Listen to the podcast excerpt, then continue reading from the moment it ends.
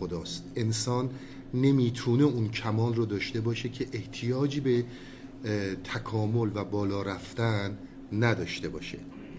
اما یه نکته ای رو من شاید جلسه قبل باید گوشزد می‌کردم. در نظر داشته باشیم که خیلی از کشفیات درونی و بیرونی که انسانها داشتن و دارن از طریق پدیدهی به نام عشق. این البته پدیده که میگم شاید یکی از جریانات اصلی و یک نوع حیات اصلیه که در انسان جاری هستش و انسان به خاطر وابستگی شدیدش به اون من هویتی این جریان رو اساسا فراموش کرده و این جریان رو نمی‌بینه. این جریان رو اینها مدعی هستند و خیلی هم راجبه سر صدا کردن تمام عرفای ما که ما عشق رو کشف کردیم. و بر این مسئله پافشاری کردن که شما با عشق می‌تونید به خیلی جاهایی برید و برسید که با هیچ چیز دیگه براتون قابل دسترس نیست. در اینجا موسا با یک شبان باز روبرو شده با یک چوپان. مسئله چوپان قابل تعمله چوپان نمادی از یک سادگی اولا. نمادی از یک زندگی مستقیم با طبیعت دوما. یعنی یک چوپان تمام زندگیش داره مستقیما با طبیعت میگذره. از زندگی پر هیاهو و شلوغ پلوغ زندگی شهری بیخبره. خود این موضوع کمک بسیار زیادی به انسان می‌کنه که به اون سادگی که صحبتش رو می‌کردیم بی آلایشی که ازش حرف می‌زدیم نزدیک بشه. به همین خاطر شاید چوپان انتخاب شده به جای تمام آدم های دیگه از چوپان نام برده شده. چون ارتباط انسان با طبیعت رو شما دست کم نگیرید. انسان می‌تونه اونچنان ارتباط قوی با طبیعت داشته باشه و اونچنان با طبیعت وصل باشه که اساساً لایه دیگه زندگی که ما درش هستیم براش مفهومی نداشته باشه. چون به زیبایی هایی می‌رسه که ما در این زندگی مدرن و پیشرفته خودمون داریم به دنبال اون زیبایی ها میدویم. در صورتی که اون بدون هیچ گونه آلایش این زندگی ظاهری به این رسیده. این مسئله این که چوپان رو انتخاب کرده انتخاب شده حالا تو این داستان تو هر جایی که اومده یکی از نمادهای این داستانه. در رابطه با اینکه انسان به وسیله عشق می‌تونه کشفیاتی در درون و بیرون داشته باشه این مسئله خیلی قریبیه و مسئله که میشه از طریق گفتاری تا یک حدودی بهش رسید. ما تو این جلساتی که در رابطه با مصنوی صحبت می‌کردیم تا حالا صحبت هامون بیشتر در رابطه با مسئله خودشناسی شناخت خود حیات خود تا بتونه یواش یواش کلیدی باشه که وارد بشیم به یک مبحث اساسی که مبحث عرفانه و به خصوص مصنوی به نام عشق. چون توضیح عشق یه چیز ساده ای نیست. من امشب ناگزیرم یه مقدار راجع به عشق صحبت کنم به خاطر داستان. البته قصدم توضیح کاملی راجع به این موضوع نیست چون حداقل شاید ده جلسه ما رو با هفتش تا داستان مختلف از مصنوی ببره. ولی برای روشن شدن داستان یه مقداری به عشق باید بپردازیم. و اگه ما داستان ها رو که در خود مصنوی هست ابیاتی رو که در خود مصنوی درست داستان بعد از داستان موسی و شبان خواهد اومد. قبل از اینکه وارد هر چیزی بشیم شما اعجاب رو می‌بینید. واقعا می‌بینید در عمل ابیاتی که میاد آیا واقعا جاذبه زمین رو نیوتون کشف کرده بود؟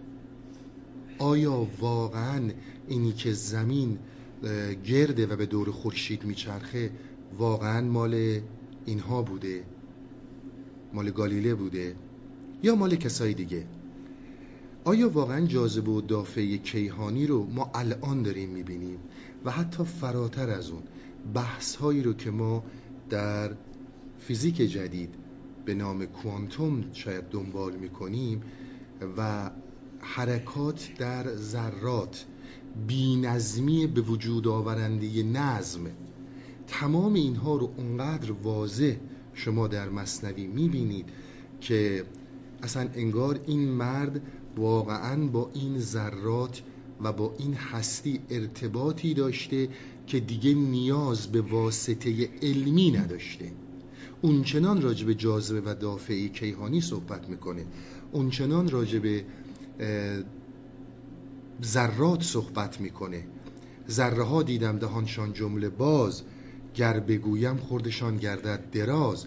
انقدر میگه من دیدم اینجور چیزها رو که هر کدوم اینها از این ذره ها در مسیر چرخش تکاملی خودشون بودن و با ذرات دیگه چفت و جور می شدن اینها چیزهایی هستش که خب ما از قرن 19 هم یا 18 هم تا الان داریم دنبال می کنیم و خیلی مسائل اعجاب آور دیگه در رابطه با حیات فیزیک بیرون از وجود ما. هر کسی برای خودش اگر کنار بذاره آرزو و خواست رو آرزو و خواستن این که کس دیگه ای باشه خودش به تنهایی در طریقت خودش قدم برداره می‌تونه اونچنان بالا بره. اصطلاحا دارم میگم واقعا مقامی چون چاره ای ندارم جز اینکه این لغت ها رو به کار ببرم. اونچنان وسعت وجودی پیدا بکنه که خیلی از بزرگان و قدیسین در حسرت یک همچون چیزهایی باشن. اینم باز اصطلاحه. کسی در حسرت کسی نیست. فقط من می‌خوام مطلب رو برسونم. و الا این نیستش کسی آرزوی کسی رو داره. چوپان یک چوپانه. یک نفره که بز میچرونه گوسفند میچرونه ولی به یک حدودی رسیده که این حدود براش به مراتب عمیقتر و قابل درک دریافتره تا حتی انبیاء الهی. و بعد باز در همین داستان مطرح می‌کنه که ما می‌تونیم اگر اون هوشیاری و عشقی رو که این صحبت می‌کنه ازش و الان خدمتتون توضیح میدم اگر به اون هوشیاری برسیم هر چیزی در اطراف ما در هر لحظه با ما صحبت می‌کنه. در این داستان می‌بینید که حضرت موسی با این اتابی که به این آقا می‌کنه به این چوپان می‌کنه در حقیقت وسیله میشه برای سیر تکاملی بیشتر این چوپان. این چیزی در دنیا بی دلیل اتفاق نمیافته. من یه چند تا از این ابیات رو می‌خونم که از این ابیات رد بشیم که بتونم وارد بحثای اصلی امشبمون بشم. وحی آمد سوی موسی از خدا بنده ما را زما کردی جدا. تو برای وصل کردن آمدی یا برای فصل کردن آمدی؟ تا توانی پا منه اندر فراق ابغض الاشیاء اندی الطلاق. اتابی رو که اینجا نوشته در واقع تمام این تیترهایی رو که در بالا می نویسن اتاب کردن حق تعالی حضرت موسی رو اینا رو معمولا میگن نظر تاریخی خود مولانا ترتیب داده. حالا صحت داره نداره من کاری به اونش ندارم. ولی در اصل خود شعر صحبت از وحی می‌کنه نه از اتاب. وحی از نظر لغت اون چیزی که ما به عنوان وحی می‌شناسیم وحی یعنی اشاره. به طور کلی وقتی که از دور با انگشت به شما چیزی رو اشاره میدن چه بیا چه از این مسیر برو چیزی رو که از دور با انگشت به شما نشون میدن در لغت به این میگن وحی. به هر حال اون وحی که برای انبیا میاد وحی اومد به موسی که تو اومدی بنده ما رو از ما جدا کردی. تو اومدی وصل کنی یا اومدی فصل کنی. این کافر تراشی هایی رو که ما انجام میدیم و اینی که اصلا شده کار ما که هر کسی برخلاف عقیده باور ما صحبت می‌کنه ما تصورمون اینه که این خیلی پرته. این هیچی نمی‌دونه. این منم که می‌دونم یکی از عمده ترین شاید معضلات اجتماع امروز ماست. یعنی هر کس که دهنش رو باز می‌کنه به یه حرفی صرف نظر از این که این چقدر رشته های وصلش قویه و یا ضعیفه ما کاری رو که می‌کنیم تختعه می‌کنیم. ما فقط به جای اینی که درسی از چیزی بگیریم به جای اینکه مرهمی بر دردهای ما باشه اولین کاری که می‌کنیم تخته می‌کنیم. چون با ذهن ما و ذهنیت ما نمی‌خونه. فقط مسئله مسئله دین هم نیست. ما از این ور هم افراطی میشیم. یعنی زمانی که از ادیان می‌بریم حالا چه به حق چه به ناحق اون چنان دیگه تمام پیروان ادیان رو تختعه می‌کنیم و اینها رو به زیر علامت سوال های بزرگ می‌بریم. که در نظر نمی‌گیریم. در هر گروهی در هر جماعتی ممکنه کسانی باشن که رشته های وصل قوی دارن. هیچ موقع متعلق به گروهی بودن یا پیرو فکری بودن دلیل بر این نیست که انسان ها کلن بریده شدن. تا توانی پامنه اندر فراق ابغض الاشیاء اندی اطلاع این یه حدیثیه در... که در کتب شیعه از امام باقر و از امام صادق نقل شده و در کتب سنی از پیامبر مستقیما نقل شده که به اصطلاح مکروه ترین حلال در نزد من طلاقه. یعنی چیزی که من به هیچ عنوان بهش اشتیاقی نداشتم حلالش کنم مسئله جدا شدن و طلاق گرفتنه. هر کسی را سیرتی بنهادم. هر کسی را اصطلاحی دادم.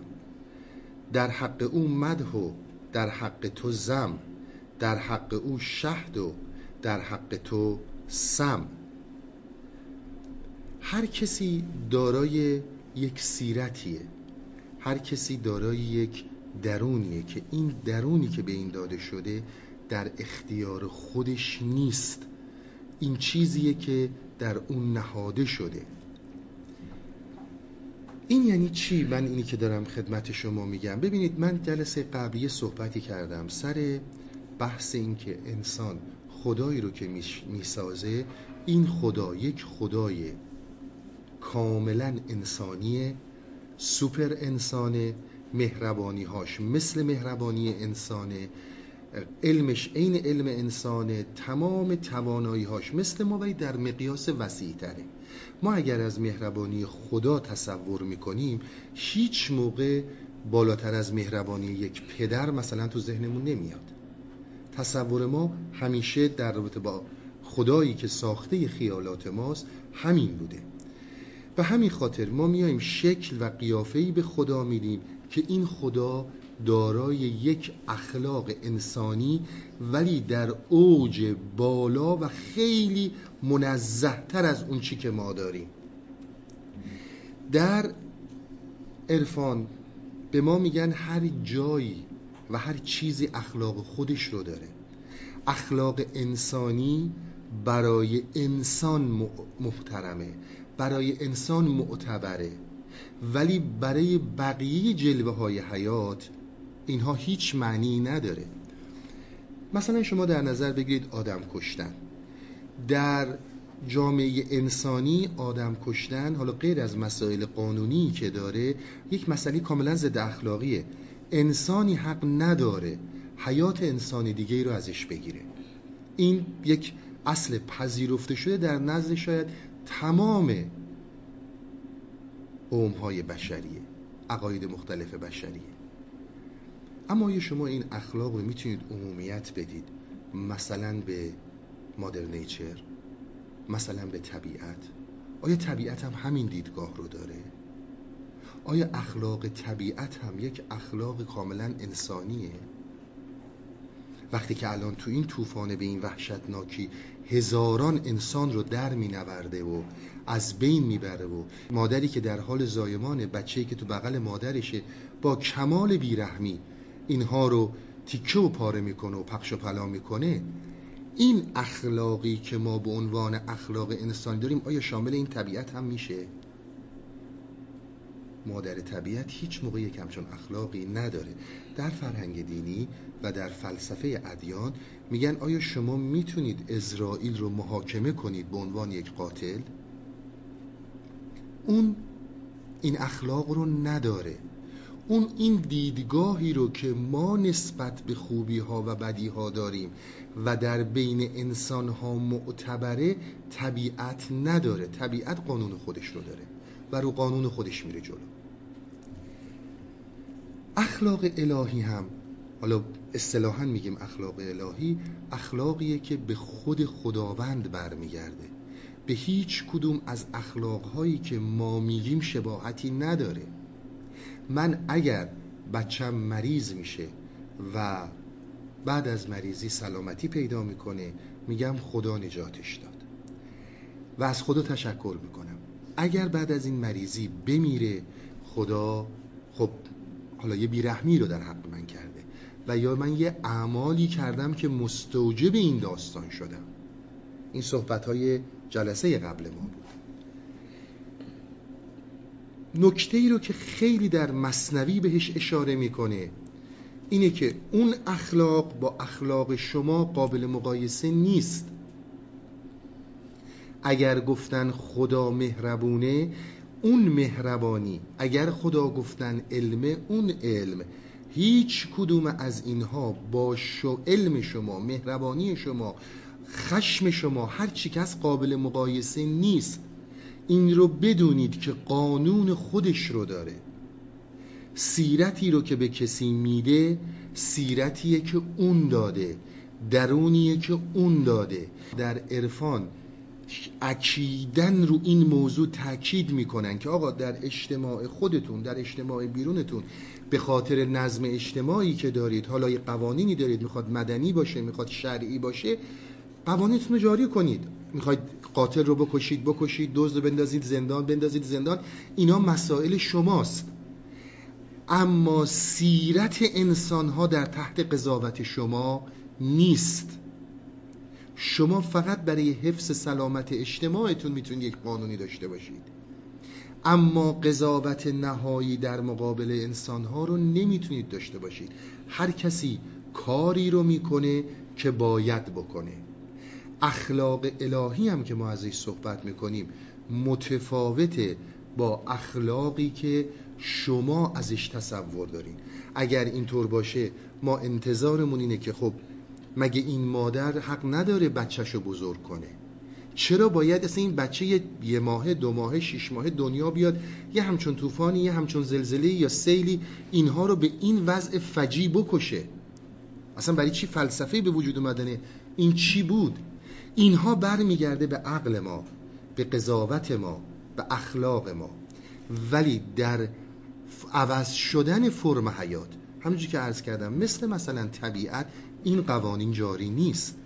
طبیعت قانون و روش خودش رو داره. در حق او مدح و در حق تو زم در حق او شهد و در حق تو سم این قضاوت ها این سؤال های بی پایانی که ساخته ذهن ماست جوابی نداره و هرگز هم جوابی نخواهد داشت برای اینکه دیدگاه ما دیدگاه انسانیه.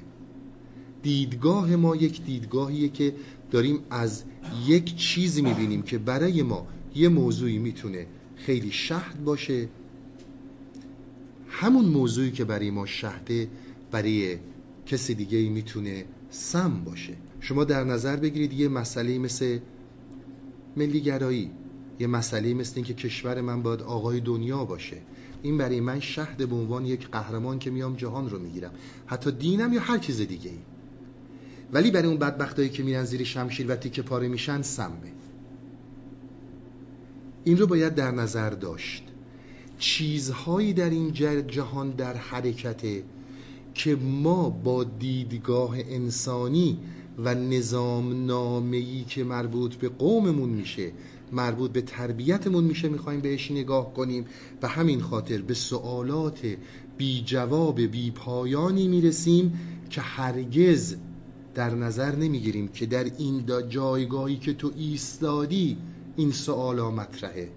در جایگاه دیگه ای این سوال ها اصلا نه تنها مطرح نیست دیدگاه دیدگاه دیگه ایه. ما بری از پاک و ناپاکی همه از گرانجانی و چالاکی همه. از اینجا به بعد وارد یک داستانی میشه که صحبتهای امشب ماست.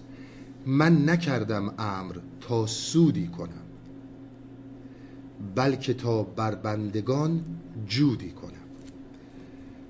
من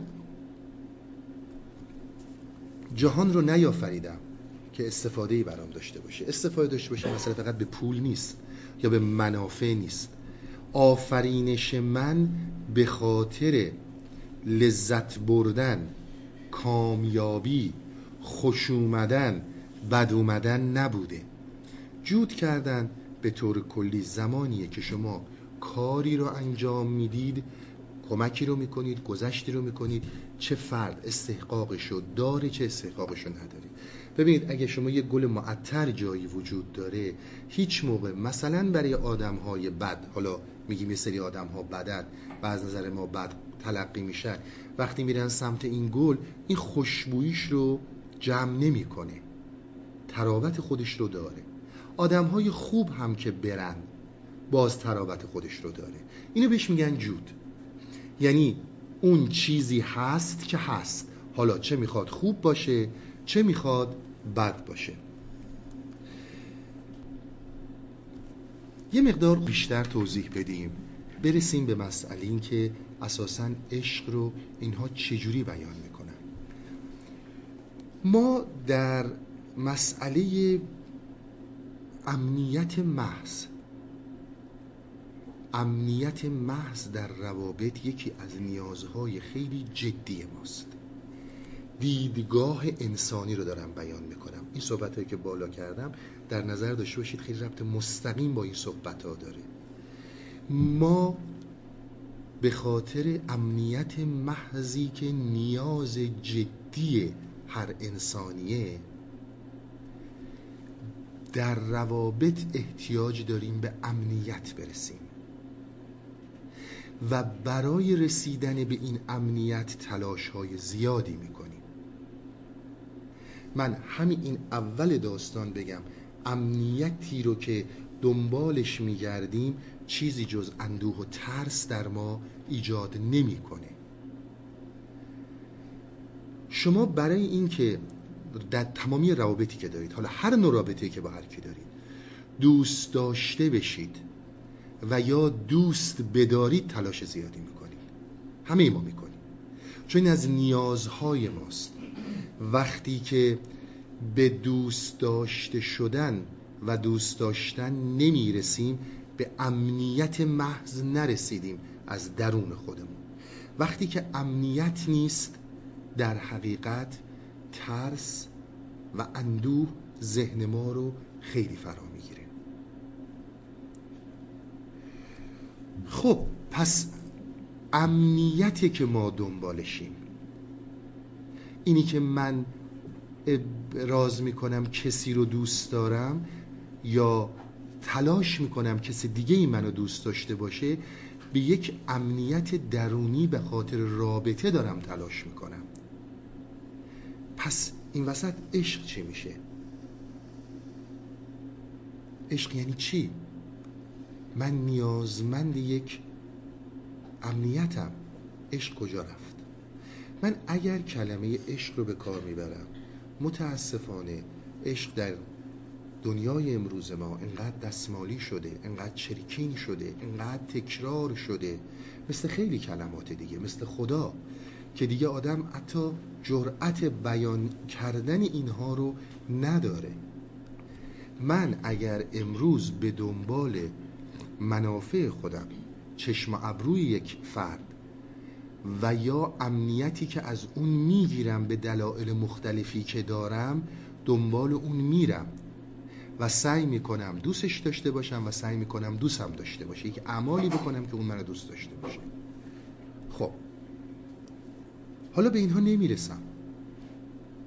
تا یه, یا تا یه حدودی بهش می‌رسم. در من اونچنان ترسی وجود داره که مبادا این رابطه به هم بریزه. مبادا چیزهایی رو که با هزار بدبختی و سختی ساختم به این راحتیت دست بدم. می‌بینید تمامش میشه اندوه و اندوه. شما شده تا حالا اگر مصیبتی براتون پیش اومده عزیزی از دستتون رفته شده برای برای اون گریه کنین به این خیلی دقت کنین شما برای اون گریه کردین یا برای خودتون گریه کردید؟ وقتی که برای خودمون گریه می‌کنیم وقتی که احساس ترحم به خودمون داریم این یه مسئله است. ولی وقتی که برای اون طرف داریم گریه می‌کنیم دوتا مسئله است. من وقتی که برادری رو از دست میدم تنها میشم. برای تنهایی خودم دارم گریه می‌کنم. من وقتی که عزیزی رو از دست میدم سرمایه هایی رو که براش گذاشتم بدون اینکه اینها در زبان بیاد. ببینید ما اصلا صحبتمون صحبت زبان نیست صحبت رو مفصل کردیم. همه به زبون میگیم. ولی من صحبتم اینه که هر کدوم از ما به دل خودمون رجوع کنیم. تا بتونیم یواش یواش بفهمیم که رشحات عشق یعنی چی. عشق در نظر من چیه؟ من میگم که خانوادم رو دوست دارم یک کتاب رو دوست دارم کوه رو دوست دارم طبیعت رو دوست دارم حتی خدا رو دوست دارم. من عاشق خدا من عاشق این کتابم من عاشق همسرمم من عاشق مردممم عاشق دینمم. همه این حرفا رو من می‌زنم. اما این که من میگم عاشق خدام آیا باز واقعا عاشق خدام یا یک فرافکنی از وجود خودمه در یک جلوه بالاتر که دارم میبینمش و میگم من عاشق خدام؟ در حقیقت عاشق خودم کدوم خدا؟ کدوم برداشت تو از خدا داری؟ من یک فرافکنی از شخصیت خودم از ذهن خودم ساختم به عنوان یک خدایی که این خدا با اون خیالات من همخونی داره و حالا عاشق اون فرافکنی شخص خودم هستم. و زیر بارم نمیرم. میگم آقا من عاشق خدام و اگر هم در دست سیستم های متفاوت بیفتم به راحتی میرم و کشته میشم. چون من عاشق خدام. آیا واقعا عاشق خدا آیا اساسا عشق رو درک کردم؟ صحبت ما این نیستش که تمام این کسانی که این چیزها رو میگن پوچه. ابدا. فقط صحبت ما اینه که ما به درون خودمون نگاه کنیم ببینیم آیا تونستیم تا امروز چیزی به نام عشق رو لمس کنیم یا فقط فریب بوده؟ فریب هایی که خودمون به خودمون دادیم. ببینید من همسرم رو خیلی دوست دارم. برای چی همسرم رو خیلی دوست دارم؟ چون تمام سرویس های زندگی رو که می‌خوام به هم میده بچه هامو بزرگ می‌کنه. روابط جنسیم خیلی حسنه است. و و و و. حالا اگر همین این همسر امروز از من رو برگردونه بگه من تو رو به هر دلیلی نمی‌خوام. و می‌خوام برم سراغ کسی دیگه ای که الان رقیب من شده در من استراب به وجود میاد. از دست رفتگی تملک به وجود میاد. تملک رو از دست دادم. دیگه مالکیت ندارم. دیگه تمام سرویس هایی که می‌خواستم در اختیارم نیست. حالا این هایی که من میگم فقط مثاله. می‌تونه یه کسی باشه که خانمی که کار می‌کنه پول داره پول در میاره پدرش پول اصلا تمام این مثال ها زیاده. آیا من واقعا عاشق این فردم؟ یا من عاشق این تملک هام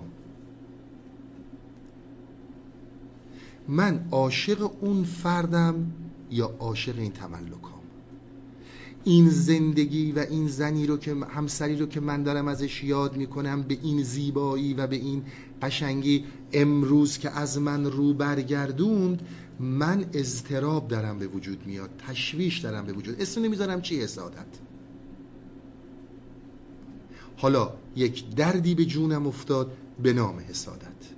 و این حسادت ریشه منو می‌زنه. آخر سرشم که همه تلاشمو بکنم زورم نرسه سعی می‌کنم که خرابش کنم. به هر نحوی که می‌تونم. خب پس این عشق چی شد؟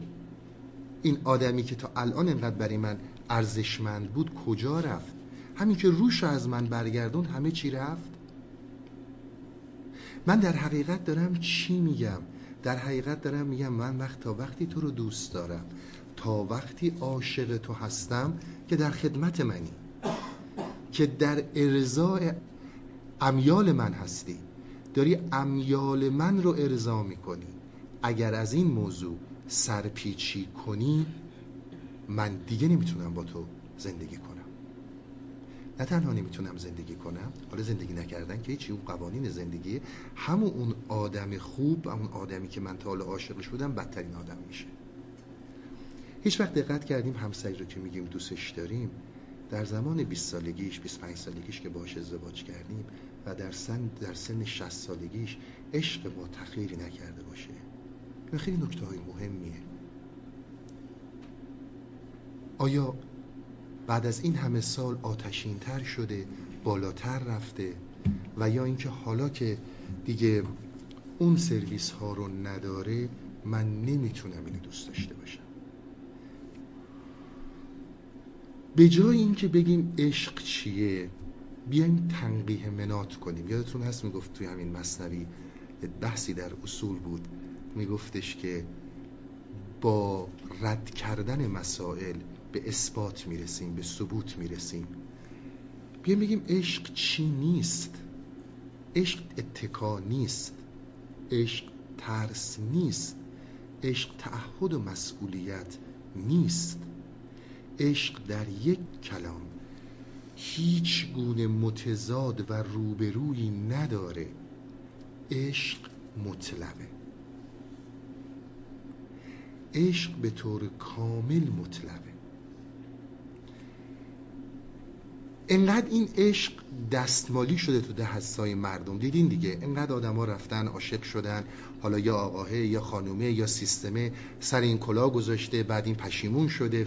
که اصلا ما دیدیم یک کلمه جدیدی رو اومدیم در عشق اختراع کردیم. گفتیم این عشقا عشقای شهوانیه یه عشقی داریم که عشق الهی از این بالاتره.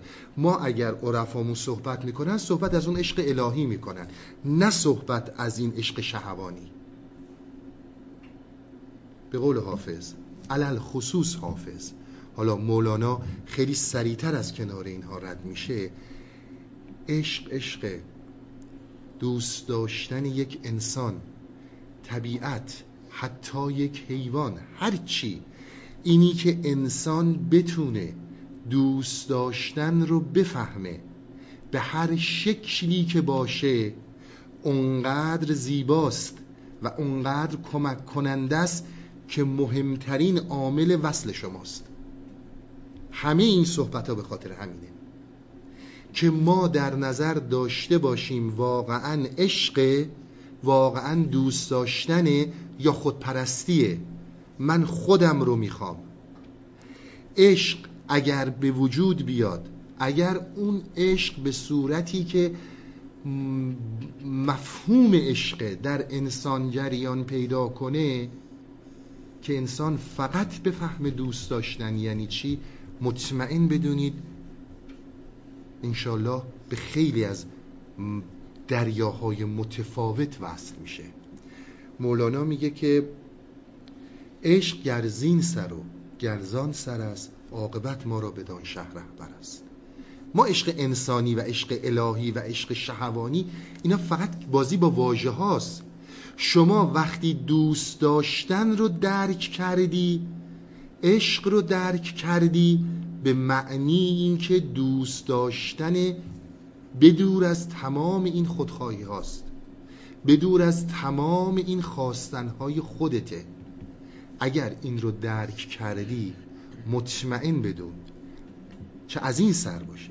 و یا نه اگر مثل همون بودایی بری بشینی پای مجسمه بودا و مدیتیت کنی و ذکر بگیری و و و بخوای وصل بشی هیچ فرقی نمی‌کنه. چه از اون سر باشه چه از این سر باشه. فقط تو دوست داشتن رو بفهم دوست داشتن رو بدون فریب خودت بفهم. خیلی مشکلاتت حل میشه. یعنی تمام مشکلاتت حل میشه.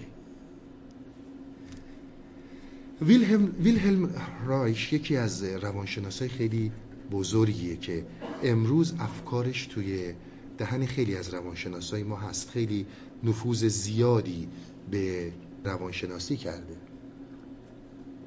میگه که حلال تمام مشکلات و بدبختی های انسان فقط عشقه.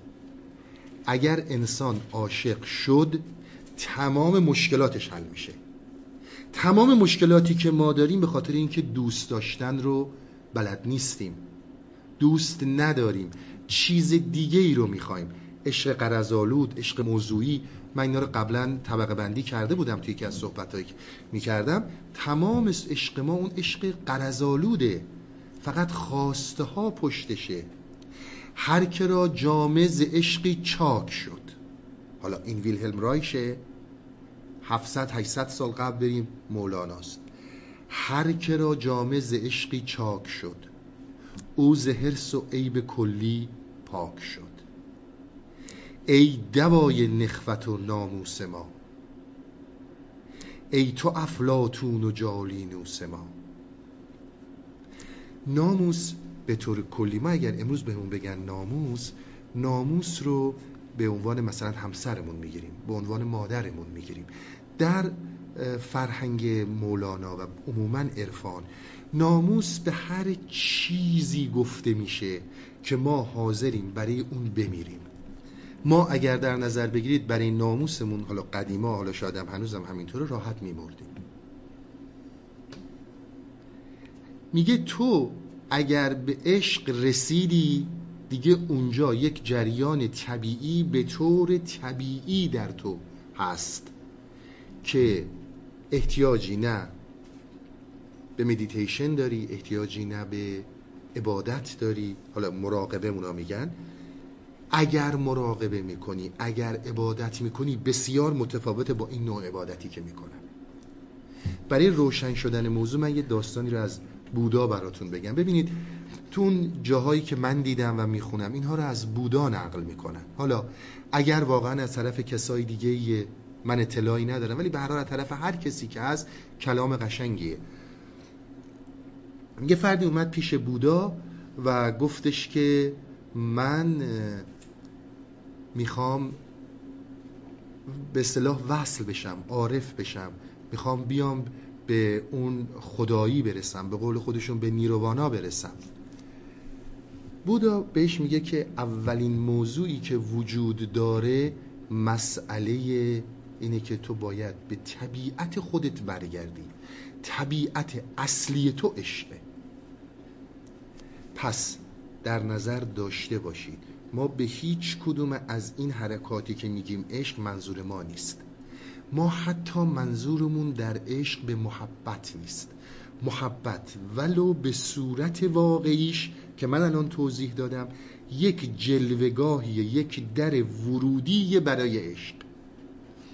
عشق ابدا به این معنی نیست اون عشقی که اینها توضیح میدن. حالا تو همین جلسه انشالله به تحلیلش می‌رسیم. میگه که در مذهب بودا تا اونجایی که البته باز سواد من اجازه میده 112 مرتبه مدیتیشن و مراقبه داریم برای درک عشق. بودا به این آدم سالک میگه قبل از اینکه این 112 مرحله رو شروع کنی قبل از اینکه وارد هر مراقبه ای بشی اول از همه برو و دوست داشته باش. برو و عاشق شو. برو یک چیز یک مورد. حداقل بفهمی دوست داشتن یعنی چی؟ محبت یعنی چی؟ بعد وارد این داستان ها بشو. بعد وارد این جریانات بشو. صد و دوازده مرتبه مراقبه که در این مکتب مذهب حالا هرچی اسمش هست وجود داره به قول بودا در وحله اول لنگ این مسئله دوست داشتنه. دوست داشتن و محبت به صورتی که محبت باشه نه خودخواهی باشه نه چیزهایی رو که ما میپسندیم. تا وقتی که بر وفق مراد من میرقصی من دوستت دارم. وای به اون روزی که بر وفق مرادم نرقصی. اون چنان لهت می‌کنم که نفست دیگه بالا نیاد. به اینها نمیگن عشق. این دیدگاه ما این دیدگاهی که ما به عنوان من من هویتی داریم میبینیمش بسیار سوال کننده است بسیار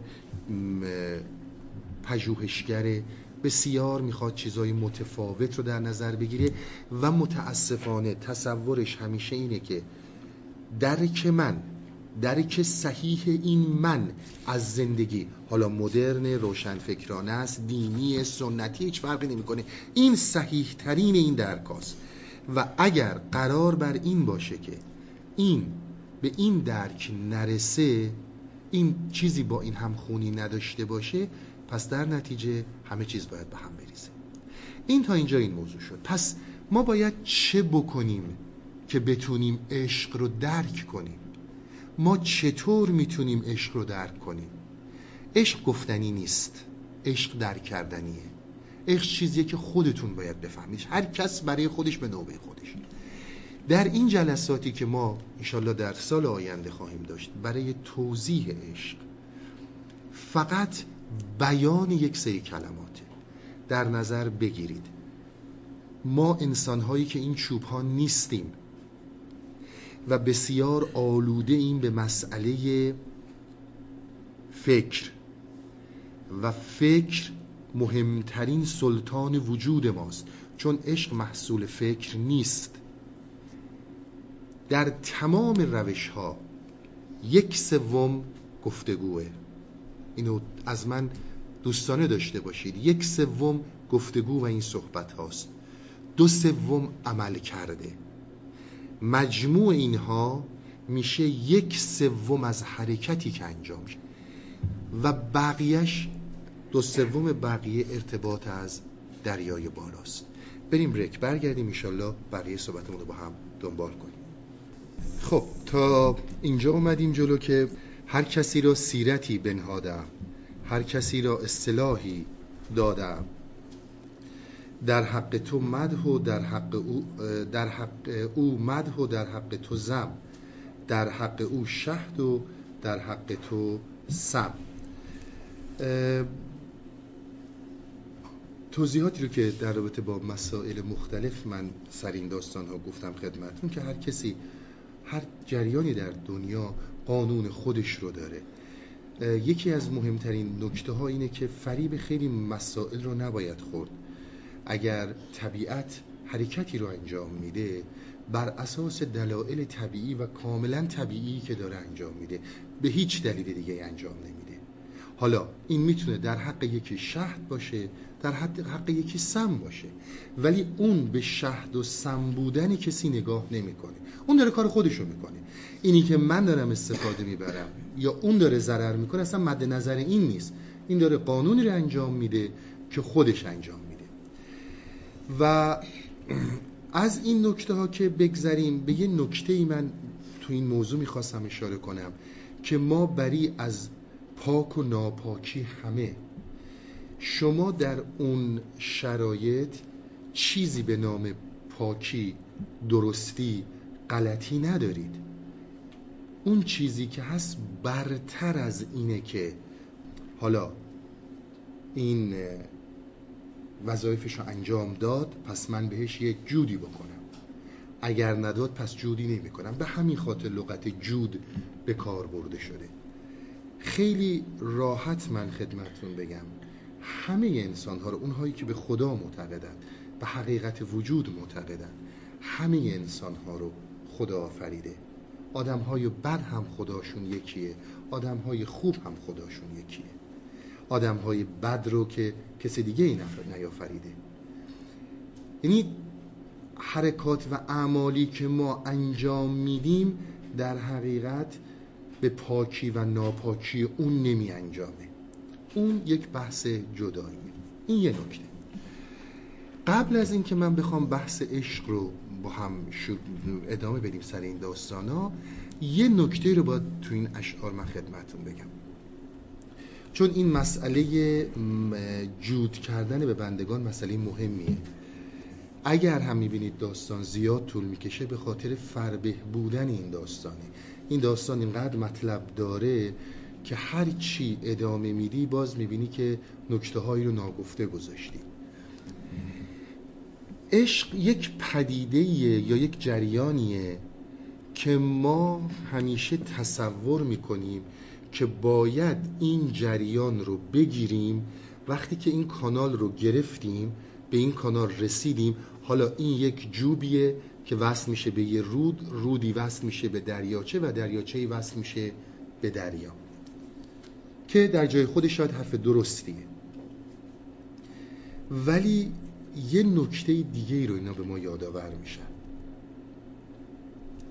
میگن مگه شما منکر این هستید که وجود شما یک وجودیه که وابسته و مجازی از وجود حقیقته. حقیقت یک وجود حقیقی داره.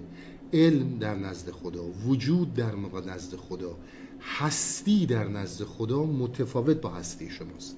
این بر اساس باور کسانی که خدا رو باور دارن. یه مطلبی رو اینها اضافه می‌کنن میگن پس تویی که قبول داری خدا علمی داره که با علم تو متفاوته. وجودی داره که به اون میگی واجب و به خودت میگی ممکن. و جریانی در اون و در حرکتی که در این ور نیست یه نکته هم تو در نظر بگیر. و اون اینه که عشق هم در نزد خداست. اینی که تو داری به سمت عشق میری قبل از اینی که تو قدمی رو برداری اونها قدمهایی رو برداشتن. از اون ور قدمهایی برداشته شده که تو هم داری قدمی رو برمیداری. اگر اینی که من برم دنبال یک تصوری در ذهنم و همش ایش خیال کنم که با یک کلماتی دارم تنظیح می‌کنم خدا رو ولو همون اون حالتهای سوری. ولو همون حالتهای ظاهری. وقتی که برای تزویر نیست وقتی که رو سادگی داره انجام میشه وقتی که برای فریب نیست یک سر در اون ور داره. این نیستش که همش ما باید عاشق باشیم. عشق در حقیقتش از اون ور شروع میشه ولی ما متوجهش نمیشیم.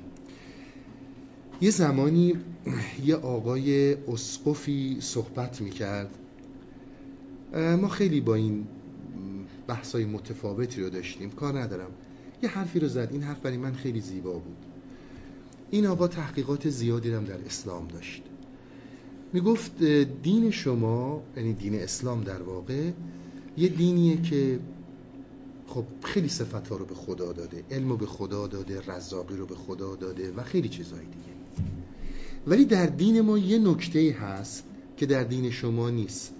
و اون اینه که آیا خدا حاضر به خاطر انسان بمیره؟ در دین ما خدا به خاطر انسان روی صلیب رفت. به خاطر انسان مرد. من در مقام مقایسه نیستم فقط می‌خوام مطلب رو به خدمتون بگم که عشق در حقیقت از اونور شروع میشه. این تلاطم ها و این بالا پایینی هایی که در ما به وجود میاد از اونور می‌کشن. و اونچنان ما رو بی خود می‌کنه از خودمون که از تمام این آلایش ها میریم کنار. به همین خاطر اینها اینها رو مسئله راز می‌دونستن. مسئله محرم و نامحرم می‌دونستن. خیلی از تحولاتی که در درونتون انجام میشه در دوستانی که تجربه این چیزها رو دارن اگر با خیلی از آدم های نامحرم به این موضوعات بیان کنید فوری میگن طرف دیونه شده. در صورتی که اینها جنون نیست. اینها حالتهای بسیار زیباییه که ما داریم تازه زیبایی رو درک می‌کنیم. ما از مرحله اسارت در این جنگ ها و اضطراب ها و هی ساختن ها داریم رها میشیم و به زیبایی می‌رسیم که این زیبایی برای اون انسانی که در اون شرایط قابل درک نیست. این نکته هم داشته باشید. من یه مقدارش اشعار رو بخونم تا اینکه بقیه بحث عشق رو دنبال کنم. هندوان را اصطلاح هند مد. سندیان را اصطلاح سند مد. می‌دونید هندیا احتمالا منظور به همون مذهب هندوه میگه اونا با زبان خودشون دارن ستایش می‌کنن. اون کسانی هم که توی سند هستن که البته اون موقع متعلق به هند بوده الان در پاکستانه اونا هم با زبان خودشون دارن مهت می‌کنن. من نگردم پاک از تسبیحشان پاک هم ایشان شوند و درفشان. این من از تسبیح اینه تسبیح یعنی پاک کردن یعنی تنزیح کردن. من از تنزیح اینا پاک نمیشم که.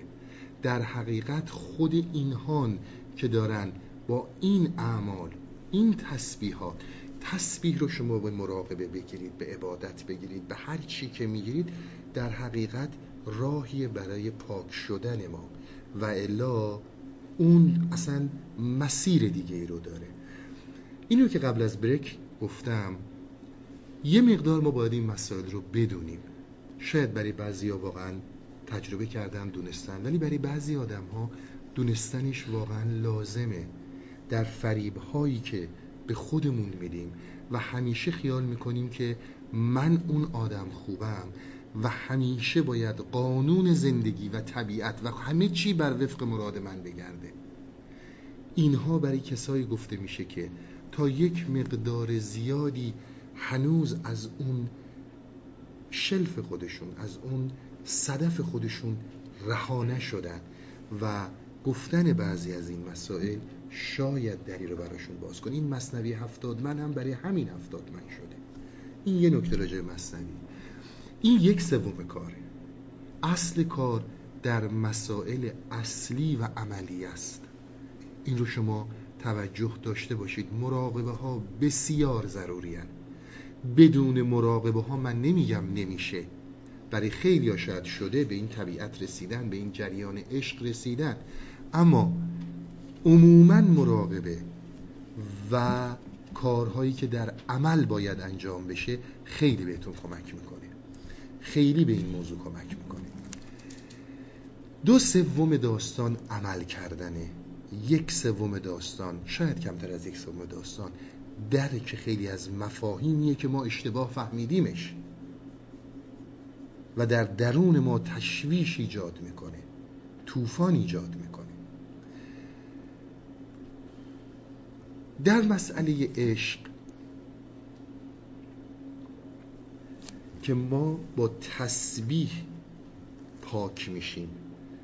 با مراقبه ها با مدیتیشن ها و با درک ها پاک میشیم.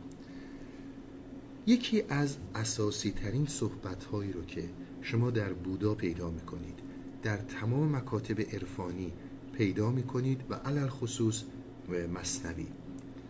وقتی که شما تجربه کوچکی ولو تجربه از دوست داشتن به هر اندازه که کوچیکه به قول حافظ کسی که دوست داشتن رو درک نکرده شما نمی‌تونید مقام انسانی بهش بدید. اینها برخلاف منطقیون که انسان رو حیوان ناطق میخوندن اینها انسان رو حیوان عاشق می‌خونن خیلی این نکته ها درش نهفته است. انسان رو حیوان عاشق مینامند. اگر انسانی دوست داشتن رو درک نکرده به هیچ وچی و صحبتهایی که من خدمتون گفتم این رو باید بدونه که باید یه مقدار شستشویی بکنه. ببینه نه اینکه کاری بکنه. ببینه. این همه صحبت از این بود که ببینید ببینه آیا واقعا این دوست داره یا تصورش اینه که دوست داره. شما زمانی که به مسئله تسبیح می‌رسید به مسئله مراقبه می‌رسید سه مرحله عمده رو تمام اینها بیان کردن. اولین مرحله ای رو که شما در عشق در شروع درک عشق درک خواهید کرد مسئله قناست. پر شدن غنی شدن از درون. شما به هیچ عنوان دیگه نه احتیاجی دارید نه تعهدی دارید و نه فیلمی بازی می‌کنید. اونی هستید که دیگه هستید. دیگه تزویر میره کنار. دیگه احتیاج میره کنار. قنا پر شدن در انسان خیلی زیاد میشه. دوستانی که تجربه مدیتیشن های طولانی رو دارن یا به کرات این کار رو انجام دادن درک این موضوع براشون شاید یه مقدار ساده تر باشه که پر که میگیم یعنی چی. اساسا اینا ربطی به پر بودن مغزی نداره. ربطی به پر بودن سواد انسان نداره. قنایی رو در خودش احساس می‌کنه توانایی و پری و شادی رو در خودش داره که تا قبل از این براش غیر قابل درک بوده. این یه مرحلهشه. مرحله دوم مرحله زمانه. زمان در حقیقت مقدار زیادی از دریافت های ما رو مقدار زیادی از دریافت های ما رو مستحلک می‌کنه. دچار استهلاک میشه و نمی‌ذاره ما درک کنیم. شما در عشق به زمان صفر باید برسید. اگر قرار ساعت عشق رو در درون خودتون حس کنید زمان از کار میفته آینده ای وجود نداره. اون کسی که خیال می‌کنه در آینده خواهد رسید اونی که تصور می‌کنه که در آینده عاشق خواهد شد. حالا الان در یک شرایطیه که فعلا باید زندگیشو برسه تا بعدا به اینا برسه اینها تماما فریب فکره. عشق در آن به وجود میاد. و عشق اولین موضوعی رو که باید در این مرحله ورود بهش در نظر بگیرید زمان استاپ می‌کنه. زمان از حرکت باز میسته زمان دیگه برای شما مفهومی نداره. دارید به فراسوی فکر و ذهن میرید. در جایی دارید سفر می‌کنید که تا قبل از این داستان ها براتون غیر قابل درک بوده. باید درکش کرد. در مسائل عملیه ما مراقبه های متفاوتی داریم.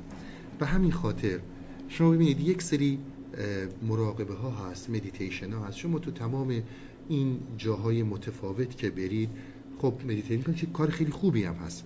خیلی انسان رو آشنا می‌کنه با خیلی مسائل. ولی در یک مراحلی شما وارد نوعی از مراقبه میشید که ما به این میگیم مراقبه بی حضور اصطلاح عرفانی فارسیه. مراقبه بی حضور به این میگن. برای کسانی که دیپ میرن در درون خودشون در جای خودشون رو لاست می‌کنن گم می‌کنن. دیگه خودشون رو نمی‌بینن. دیگه اصلا بیننده ای وجود نداره. تجربه خیلی قریبیه در اون زمان مسئله که ذهن قادر میشه به درکش نوعی از توجهه چون زمان استاپ می‌کنه. ببینید ما گفتیم عشق تور ارتکا نیست ما گفتیم عشق وابستگی نیست عشق مسئولیت نیست عشق ترس نیست عشق چی نیست چیز خیلی راجع به این صحبت کردیم. یک مثال کوچیکی براتون بزنم. شاید خیلی از دوستان تجربه کردن این موضوع رو. ما وقتی که میگیم تو به هوشیاری می‌رسی به توجه می‌رسی. منظورمون به توجهی که شما برای نشو و نمای یک گیاه یا یک گل خرج می‌کنید نیست. کود به موقع می‌دید آفتابه به موقع بهش می‌ذارید بخوره آبش می‌دید. هزار جور ازش محافظت می‌کنید تا این بتونه رشد کنه. منظورمون ابدا در توجه به این نیست.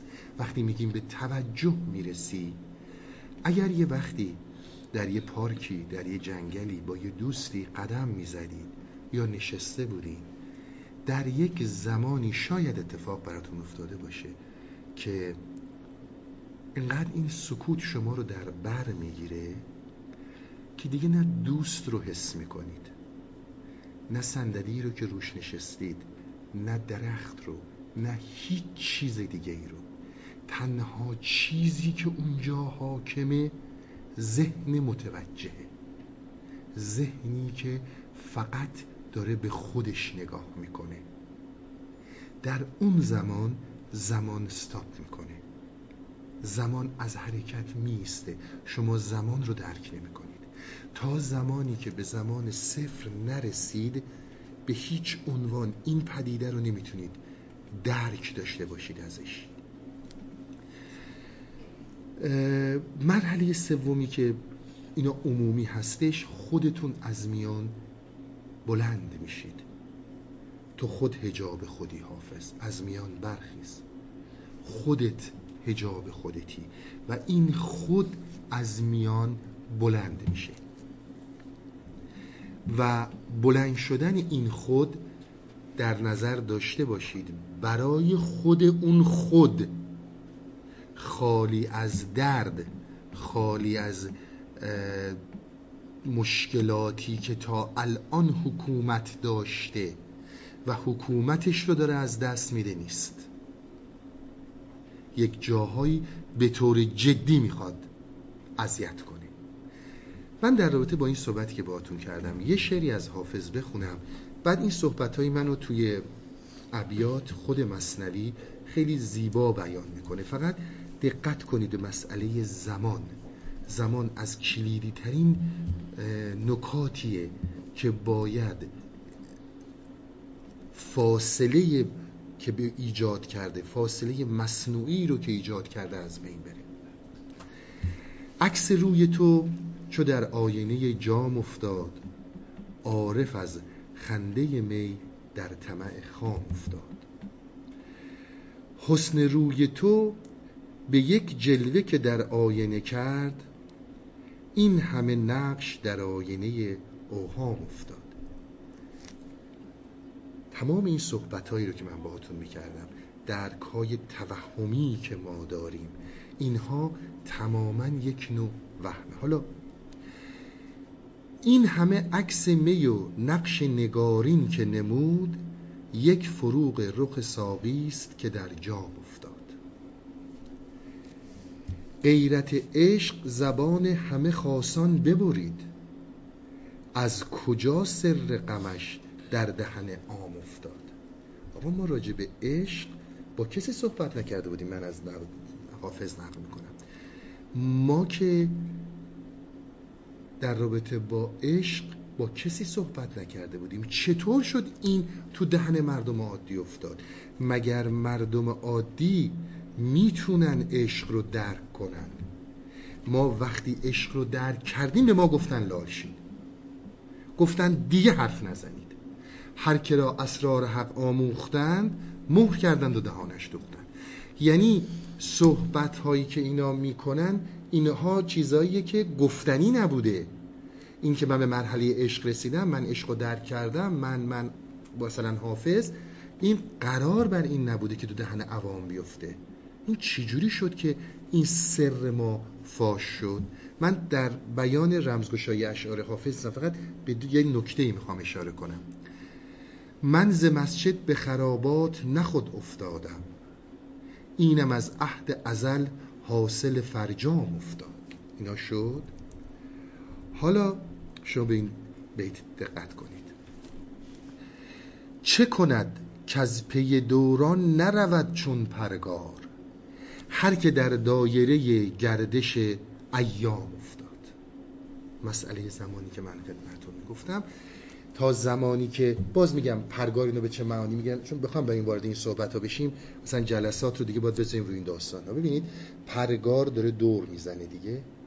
در دور تسلسل زمان افتاده. میگه تا وقتی که در گردش ایام افتادی در دایره زمان اسیر هستی تا زمانی که در اینجا اسیری برای تو اتفاقی نمیفته. مرز زمان باید شکسته شه. اگر مرز زمان شکسته نشه شما نمی‌تونید اون درک رو داشته باشید. به حال این چند تا بیتو من فقط از حافظ خوندم که یک همگونی با صحبت هایی که الان خواهیم کرد داره. به هر حال من نگردم پاک از تسبیحشان پاک هم ایشان شوند و درفشان. ما زبان را ننگریم و قال را. ما روان را بنگریم و حال را. حتی می‌دونید این شعر به انواع و اقسام مختلف از مولانا نقل شده ولی حالا این این سند رو به کار برده. ما زبان را ننگریم و قال را. ما روان را بنگریم و حال را با کسی روبرو هستید که از خودتون به خودتون نزدیک داره. با کسی روبرو هستید که متاسفانه نمیشه سرش کلاه گذاشت. تا این صحبت هایی که اینجا شد این درون نگری ها وجود نداشته باشه. این شرایط وجود نداشته باشه ولی بدونید قدمی از قدم برداشته نمیشه. باید بدونیم که به زبان ما کاری ندارن به قلب ما کار دارن. به حال ناظر قلبیم اگر خاشع بود گرچه گفته لفظ ناخاضع رود. ما به قلب طرف نگاه می‌کنیم. نه به این نگاه نمی‌کنیم که این لفظش داره چی میگه. خیلی از آدم ها هستن که اینها کفر میگن. اینا چیزایی میگن که اصلا میگن به خدا باور ندارن. و شاید خیلی از حرکات و سکنات گریه ها و زاره های سوری که بعضی افراد دارن رو ندارن. ولی اونچنان قلب شفافه که دقیقا به این نظر می‌کنن. در حقیقت اخلاق الهی اخلاق خدایی اخلاقی نیست که مثل یک پادشاه مثل یک پدر با گفت من یا پاک بشه با گفت من ناپاک بشه. چیزی به ساحت کبریایی اون نمی‌رسه. اون یک بحث جدای خارج از این درکی که ما داریم. زانکه دل جوهر بود گفتن عرض پس توفیل آمد عرض جوهر عرض. من جوهر عرض رو قبلا هم شاید زیاد راجبش صحبت کردم. ببینید جوهر در اصطلاح فلسفی به چیزی گفته میشه که استقلال ذاتی داره. عرض چیزیه که بدون اون جوهر بدون اون استقلال ذاتی نمی‌تونه وجود داشته باشه. شما وقتی وارد بحثای فلسفی میشید بحثای متفاوتی دارید. بحث هستی و نیستی دارید جبر و اختیار دارید علت و معلول دارید. یکی از صحبت ها جوهر و عرضه. مثلا شما در نظر بگیرید سنگ به هر صورتی که اصل سنگ هست سنگ مستقله قائم به ذاته. ولی رنگی که به سنگ هست این باید روی چیزی باشه که معنی بده. اگر اون سنگ سیاه باشه با سنگ سفید باشه با سنگ هر رنگی داشته باشه سنگه. ولی رنگ باید رو چیزی استوار بشه بتونه وجود پیدا کنه. انسان انسانه. می‌تونه انسان سیاه باشه می‌تونه سفید باشه می‌تونه زرد باشه. انسانیت جو انسان بودن جوهر انسانه. رنگ عرض انسانه. رنگ چیزیه که بر این جوهر قرار می‌گیره و با اون معنی پیدا می‌کنه. پس اصل داستان دله. اونه که جوهره. اون مهمه که در اون چه تغییراتی انجام میشه. اینکه کی چی میگه رو ولش کن. چند از این الفاظ و ازمار و مجاز سوز خواهم سوز با آن سوز ساز. این چقدر دنبال این لفظایین چقدر این حرفا رو می‌زنید. چقدر از... ببینید ازمار از مسئله زمیره چیزی که پنهانه. مثلا میگم من میگم که به دنیا اینو خواهم گفت. من که به دنیا حرفی نمی‌زنم. منظورم به مردم دنیاست. در حقیقت مردم دنیا در دل دنیا پنهان شدن از اصطلاحات ادبیه. می چقدر از این رمزگشایی ها از این گفتن ها از این مجاز ها سوز می‌خوام. با اون سوز باید بسازی. وقتی که اون سوز میاد شما خیلی چیزها رو بخواید و نخواهید از دست می‌دید. در بحث عشق صحبت اصلی اینه که وقتی میاد دیگه تو نمی‌تونی عافیت طلب باشی. دیگه تو نمی‌تونی به این فکر این باشی. نه اینکه نمی‌تونی داری با خودت میجنگی. ذاتا نیستی. نه اینکه داری میجنگی که نه من باید یه جوری رفتار کنم مردم هر چی می‌خوان بگن. ابدا این نیست. تو اونی هستی که هستی و داری با همون اون زندگی می‌کنی. حالا هر کدوم از این مردم می‌تونه این وسط آبروت بره. می‌تونه خیلی چیزهایی که در زندگی داری مقامات موقعیتات از بین بره. شما اگر در تاریخ برگردید نگاه کنید از خود بودا تا خود موسی تا خود مولانا همینجور بیاین جلو ببینید افرادی رو که در تاریخ خوندید تا اینها آتش نزدند بر هستی مجازیشون. تا اینها از بین نبردن اون وابستگی ها و علایق رو هیچ اتفاق نیفتاده. تا اون وابستگی ها اون علاقه ها اون من فرو نریزه و اون فراموش نشه هیچ اتفاقی نمیفته. آتشی از عشق در جان برفروز. سر به سر فکر و عبارت را بسوز. اون حرکتی که من اول داستان گفتم بودا گفت برو عاشق شو. خب اگر عشق رو نشناسی گوش به حرف اینا نده که نگاه کردن به زن یا نمی‌دونم این ارتباط رو با این مرد داشتن از نظر حالات قوانینی که داشتن اون موقع ها اینها قل تو برو عشق رو بشناس. آتشی از عشق در جان برفروز. همون حرفی که اول من از بودا خدمتون گفتم. باید بتونی دوست داشتن رو عشق رو سامها درک کنی. همون عشق انسانی رو همون عشقی که می‌خوان بگن آقا این عشق مجازیه. اتفاقا خیلی چیز خوبیه که تو بتونی عشق رو به معنی عشق نه به صورتی که فکر و عبارته نه به اون صورتی که تو کتاب ها نوشتن نه به صورت اون فیلم هایی که دیدی نه به اون صورت هایی که شنیدی.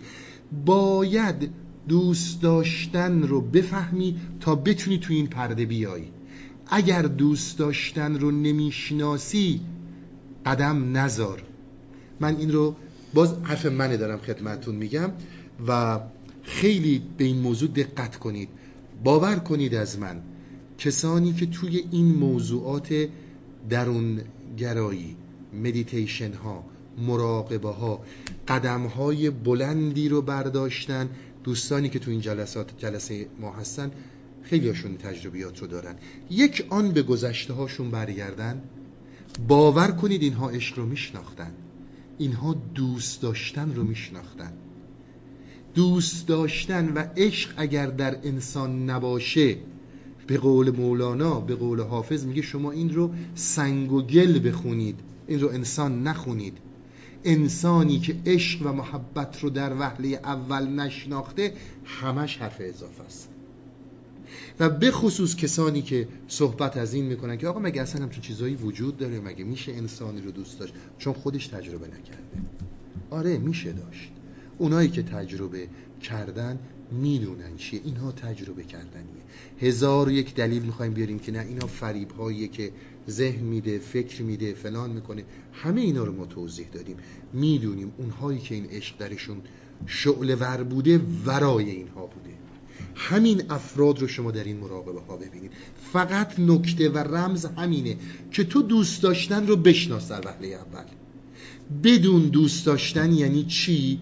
بعد قدم های بعدی خودش میاد.